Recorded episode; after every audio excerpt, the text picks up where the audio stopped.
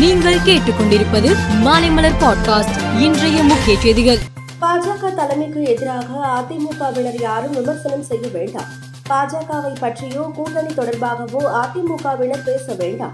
கூட்டணி தொடர்பாக அதிமுக தலைமை அதிகாரப்பூர்வமாக தெரிவித்துள்ள நிலையில் வேறு யாரும் பொதுவெளியில் பேசக்கூடாது.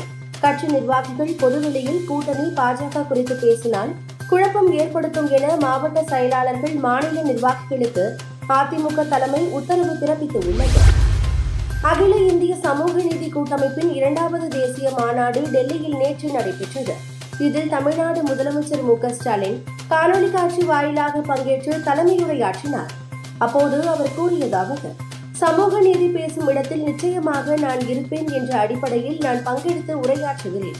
திராவிட முன்னேற்ற கழகத்தை பொறுத்தவரையில் சமூக நீதியை தான் இயக்கத்தின் இலக்கணமாக வைத்துள்ளது. இந்த இயக்கம் உருவாக காரணமே சமூக நீதிதான். இடஒதுக்கீடு வழங்கும் அதிகாரம் மாநிலங்களிடம் இருக்க வேண்டும். தமிழ்நாடு மாநிலத்தில் அறுபத்தி ஒன்பது விழுக்காடு இடஒதுக்கீடு உறுதி செய்யப்பட்டது. சில மாநிலங்களில் ஐம்பது விழுக்காடு உள்ளது. அந்தந்த மாநிலங்களின் மக்கள் விகிதாச்சாரம் அடிப்படையில் வழங்கப்பட வேண்டும்.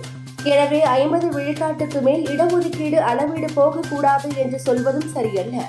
இடஒதுக்கீடு மாநிலங்களின் உரிமை என்று அதிகாரத்தை மாற்றி வழங்கினால்தான் அந்தந்த மாநிலங்கள் தங்கள் மாநில மக்களுக்கு உரிய இடஒதுக்கீட்டினை வழங்க முடியும் என்றார்.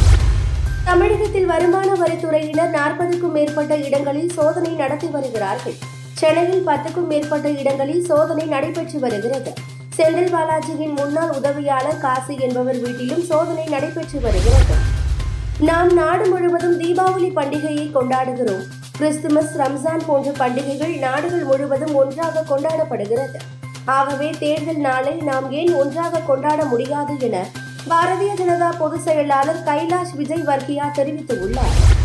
ஐநா சபை கூட்டத்தில் உக்ரைன் அதிபர் ஜெலன்ஸ்கி ஒரு நாட்டிற்கு எதிராக வெறுப்பு ஆயுதமாகும் போது அது அந்த நாட்டுடன் நிற்காது. தற்போது உக்ரைனுக்கு எதிராக நடத்தப்படும் போரின் இலக்கு எங்கள் நிலங்கள் எங்கள் மக்கள் எங்கள் உயிர் எங்கள் வளங்கள் ஆகியவற்றை சர்வதேச விதிமுறை உத்தரவுக்கு எதிராக உங்களுக்கு எதிராக ஆயுதமாக மாற்றுவதற்காகத்தான் என கூறினார்.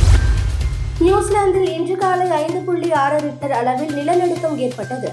இந்த நிலநடுக்கத்தால் சுனாமி எச்சரிக்கை விடுக்கப்படவில்லை. இந்தியா நிலவுக்கு சென்றுவிட்டது. ஜி டுவெண்டி மாநாட்டினை தலைமை ஏற்று நடத்தி எங்கோ சென்றுவிட்டது. நாம் உலக நாடுகளிடம் கையேந்தி பிச்சை எடுத்துக் கொண்டிருக்கிறோம் என பாகிஸ்தான் முன்னாள் பிரதமர் நவாஸ் ஷெரீப் தெரிவித்துள்ளார். உலகக்கோப்பை துப்பாக்கி சுடுதல் போட்டியில் பெண்களுக்கான ஐம்பது மீட்டர் ரைபிள் போட்டியில் இந்திய வீராங்கனை லிஸ்டில் நானூற்று ஐம்பத்தி எட்டு புள்ளிகள் குவித்து வெள்ளிப் பதக்கம் வென்றார். அவர் தனது முதலாவது உலகக்கோப்பை போட்டியிலேயே இந்தியாவிற்கு பதக்கம் பெற்றுக் கொடுத்து பெருமை சேர்த்துள்ளார்.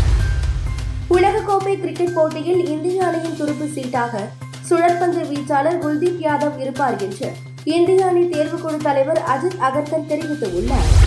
உலகக்கோப்பை கிரிக்கெட்டில் இந்தியா பாகிஸ்தான் அணிகள் அரையிறுதிக்கு முன்னேறும் என வில்கிஸ் தெரிவித்துள்ளார். மேலும் செய்திகளுக்கு மாலை மலர் பாட்காஸ்டை பாருங்கள்.